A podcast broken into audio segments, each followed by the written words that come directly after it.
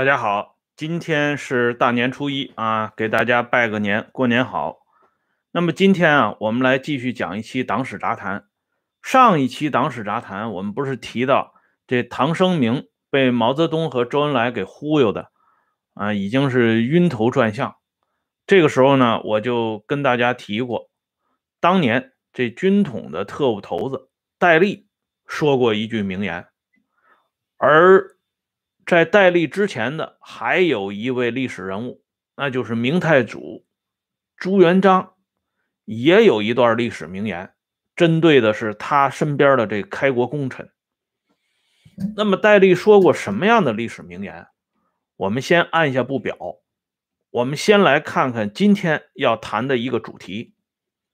因为上一次节目我仅给大家介绍了一下毛泽东和周恩来是如何忽悠。像唐生明这一类统战对象和公子哥的，别看这些人见过很多世面，但是在毛周面前，他们就是小学生啊，基本上考试就不及格，所以他们才能够啊被人给弄起来还痛哭流涕。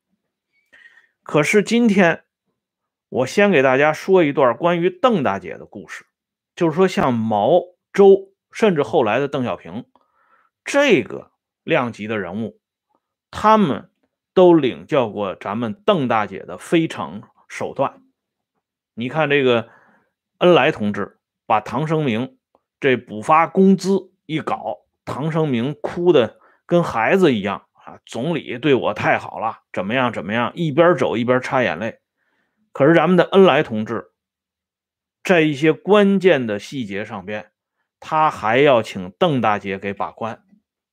这里边呢，就涉及到一个跟咱们春节有直接关系的话题——冰糖肘子这道菜啊。我们知道啊，每年这春节前，中央都要搞一次团拜会，这个规矩从一九四九年以后就逐渐定了下来。而作为主持和参加这次团拜会的主角，通常是两个人。一个是伟大领袖，因为毛泽东到死都兼任全国政协名誉主席。这伟大领袖为什么说他伟大呢？因为他这辈子担任的这个主席的头衔，直到今天都没有一个人能超越他。他最多的时候脑袋上顶着六顶主席的帽子，就是说，在中国共产党第八次全国代表大会。召开之前这时间里边，毛泽东呢是中共中央主席、中央人民政府主席、中国人民革命军事委员会主席、中央政治局主席、啊中央书记处主席、全国政协名誉主席，六个主席。直到他老人家嗝屁的时候，一九七六年九月九号。他脑袋上还有三个主席的帽子，就是中共中央主席、中央军委主席和全国政协名誉主席。后边的这些人物啊，你包括英明领袖华主席，包括咱们的那个老姜，最多也就是两到三个主席，不得了了。所以跟人家伟大领袖根本就没法比，尤其是这全国政协名誉主席。伟大领袖呢，一直把他扛到最后，而这个春节团拜会呢，涵盖的范围就包括这些林林总总的统战对象，这些这个穿着长袍马褂的这些老家伙们。所以这第一主角无疑是毛泽东，那么第二主角呢，就是全国政协主席周恩来。周恩来这个全国政协主席呀，也是一直干到最后。并且人家呢还世袭啊，他干完之后，邓大姐也接着干。而在这个团拜会上，这晚宴吃什么，这东西特别讲究，照例是要由周恩来来把关的。这菜单呢，一定要请周恩来过目。这不光是这春节团拜会晚宴菜单让恩来同志过目，即便是当年。那么重要的开国第一宴啊，一九四九年的开国第一宴，那个菜单也是咱们恩来同志首肯之后才能够实行的。一九四九年十月一号中午十二点，在中南海怀仁堂，为参加国庆大典的毛泽东、朱德、刘少奇、周恩来等一系列党和国家领导人以及全国各界知名人士六百余人，准备了开国第一宴。这开国第一宴具体承办，我在之前的节目里给大家讲过，就是廖承志啊，他们来具体办。而因为总导演这一次呢是周恩来，所以廖承志啊也是为了巴结差事，所以他这个开国第一宴里边安插了一些淮扬菜系啊。我们看一下啊，他这凉菜呢有桂花鸭子、葱油鸡、桃仁冬菇、镇江肴肉。这镇江肴肉，那就是啊，江苏的一道名菜，也是咱们的恩来同志的家乡菜。还有虾子、冬笋以及油泡黄瓜。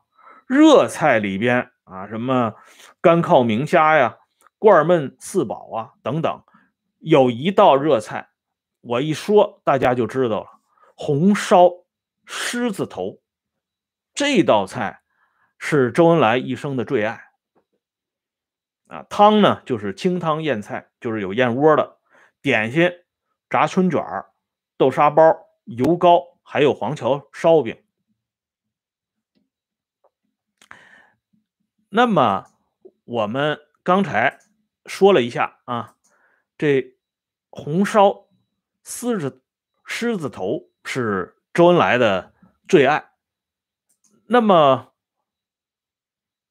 周恩来还有一个最爱。就是冰糖肘子，这周恩来身边的工作人员啊，说的最多的，就是说周恩来这一生最爱吃的几道菜里边，这冰糖肘子占的比例非常大。刚才我们不是说吗？这开国第一宴是由周恩来主导的，所以具体承办的人员在里边加了淮扬菜系的很多成分。到了这春节团拜会的时候，这底下操办的人照例还是按照老规矩。在里边加这淮扬菜系，其中就有这冰糖肘子。可是呢，咱们这恩来同志啊，由于日理万机，工作太多了，他在把握这个菜单的过程当中呢，他也立了个规矩，就是说要请邓大姐给把把关。这邓颖超呢，拿到这菜单之后，一下子就看到这冰糖肘子了，这邓颖超就提出来。这冰糖肘子必须划掉啊，改成其他一道菜，比如说这个红烧肘子，或者是其他的什么肘子，反正不能用冰糖肘子。这底下人有点困惑呀，因为这道菜是总理最爱吃的，摆上去也无妨嘛。但是邓大姐没说理由，就说这道菜。必须换一下。那最后呢，底下人就按照邓大姐的要求就给办了。这件事儿就足以反映出咱们邓大姐的手段非常手段，因为有历史记载啊，公开史料记载，在这本《毛泽东保健饮食生活》的书里边，就有一个公开史料：一九五九年五月二十九号这一天呢。毛泽东出去视察，他吃的这个日常菜谱里边，五月二十九号这天有一道菜炒肘花，这是毛泽东最爱吃的一道菜。他吃的这个炒肘花啊，跟一般人吃的不一样啊。他呢，先要浓汤煨过，煨过之后呢，大火爆炒一下，然后加入足够的佐料。包括这个辣椒酱之类的，香喷喷的，勾一层薄芡，然后端上来，热口。哎，这领袖呢就拿这个炒肘花下饭。哎，毛这个口味呢，它是比较偏于咸和呃这个辣的这个口味，所以这冰糖肘子，这江南菜啊，对于这个老大呢。他明显就不习惯。因此，咱们邓大姐在这方面动的脑筋没有白动啊！因为春节团拜会的第一主角是伟大领袖，而不是周恩来、邓颖超两口子。咱们就说啊，就这么一个小小的一道冰糖肘子，就倾注了咱们邓大姐这么大的心血。所以一般人怎么能跟邓大姐相提并论呢？那么这么重要的时刻的菜单怎么能够不请邓大姐来把关呢？啊，这个邓颖超这个人确实啊，呃，应该讲跟一般人不一样。你看这一般的领导同志。党和国家领导人，啊，最后走的时候，要么喊两句口号，要么就已经什么都说不出来了。咱们的邓大姐最后时刻，人家说出的“留在人世间”最后两个字是什么呢？李鹏，啊，你就说这邓大姐心中装的是什么呢？国家设计，还有三峡工程，啊，这就是跟一般人不一样。那么今天我们再讲，除了这冰糖肘子以外，这邓大姐的非常手段，不仅毛泽东、周恩来，甚至连后边的邓小平、陈云这些人都领教过。啊，我们知道啊，中共十一届三中全会上边呢，邓大姐跟胡耀邦、王震三个人被增选为中央政治局委员。而到了一九八一年年底，一九八二年年初，就是元旦那个时候，马上就要召开党的第十二次全国代表大会了。而这一次全国代表大会呢，是党的第二代领导集体第一次公开亮相。要知道，这个时候能够参加党的第十二次全国代表大会，并且进入到中央领导机构。这个这份荣耀，那不是一般人能享受得到的。可是，咱们的邓大姐就在这个时候，向中共中央、中央常委写了一封信。这封信写的非常恳切。他说：“啊，作为一名老共产党员，这个时候更应该自觉的响应党中央的号召。党中央什么号召啊？”党中央当时对一些老同志准备安排离退休了，所以人家邓大姐就提出来，他向中央提出辞职，辞去中央政治局委员、中央纪律检查委员会第二书记的职务。人家都往前跑步前进，咱们邓大姐居然提出来，我要回家养老。这个举动啊，在当时是非常少见的，而且这德高望重的邓大姐一再的啊向中央提出来说：“我衷心诚恳的请求，务请予以批准，专此，敬祝你们健康长寿。”邓颖超，一九八二年元旦，人家不仅啊恳求他们批准。还祝愿即将上台的中央领导集体们健康长寿。这中央领导同志拿到邓大姐这封信以后，基本上都坐不住了。那肯定中央领导同志要健康长寿啊，但是邓大姐也得健康长寿，不是？所以中央领导同志传阅了这封信之后，决定啊，按照邓大姐的要求批准。邓大姐辞去中央纪律检查委员会第二书记的职务，但同时呢，要考虑到邓大姐健康长寿的问题，决定由邓大姐出任即将召开的第六次啊第六届全国政协主席职务。我们知道啊，这个第五届全国政协主席。那是邓小平，之前那几届全国政协主席是周恩来。这全国政协主席在那个时候不不是排位啊，那都是实力人物才能担任的职务。而第六届全国政协主席邓小平把这啊指挥棒呢传递给了邓大姐。换句话说呢，咱们邓大姐这封恳求辞去领导职务的信呢，得到了回应。她不仅继续当选为中央十二届啊政治局委员，同时还挑了一个重担，正国级的全国政协主席。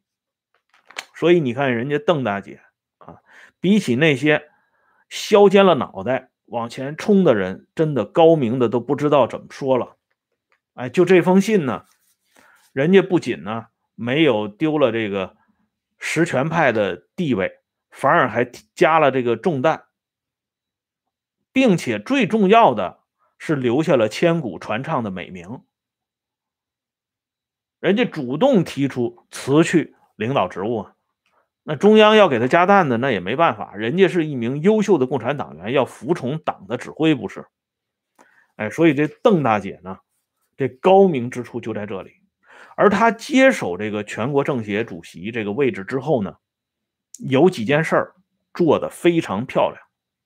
换句话说，邓大姐从邓小平手中接到全国政协主席的位置的时候，正是这个国家全面拨乱反正的时候。老邓那个时候当全国政协主席呢，那时候他的主要精力呢还是在中共中央和中央军委那边，全国政协这边的工作呢，老邓没有那么多时间和精力关照。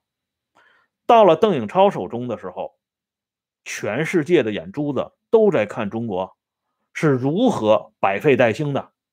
你不是号称改革开放吗？你不是新的一届领导班子出来要带领全中国人民致富吗？那你们怎么来把旧的烂摊子来收拾呢？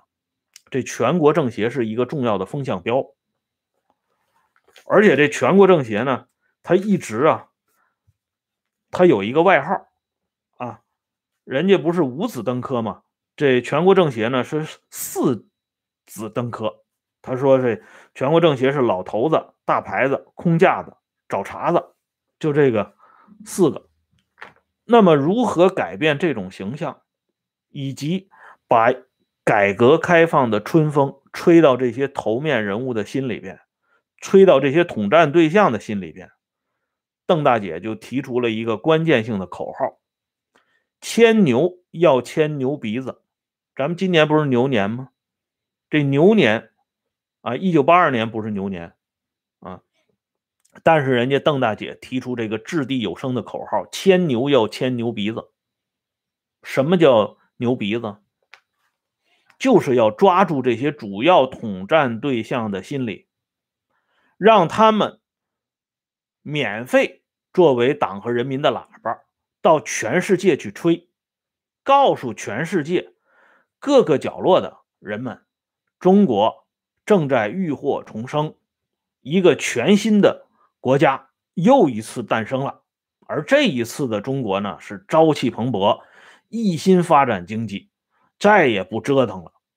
要知道，传达这个信息挺不容易的，而如何让这个信息完整的、准确的到位呢？咱们邓大姐做了几个具体人的工作，其中就有唐生明一个人，而邓大姐出的这个手段。咱们明天接着说，今天先说到这里，感谢朋友们上来收看，欢迎大家继续关注温相说时政会员频道，每天都有更新。好了，再见。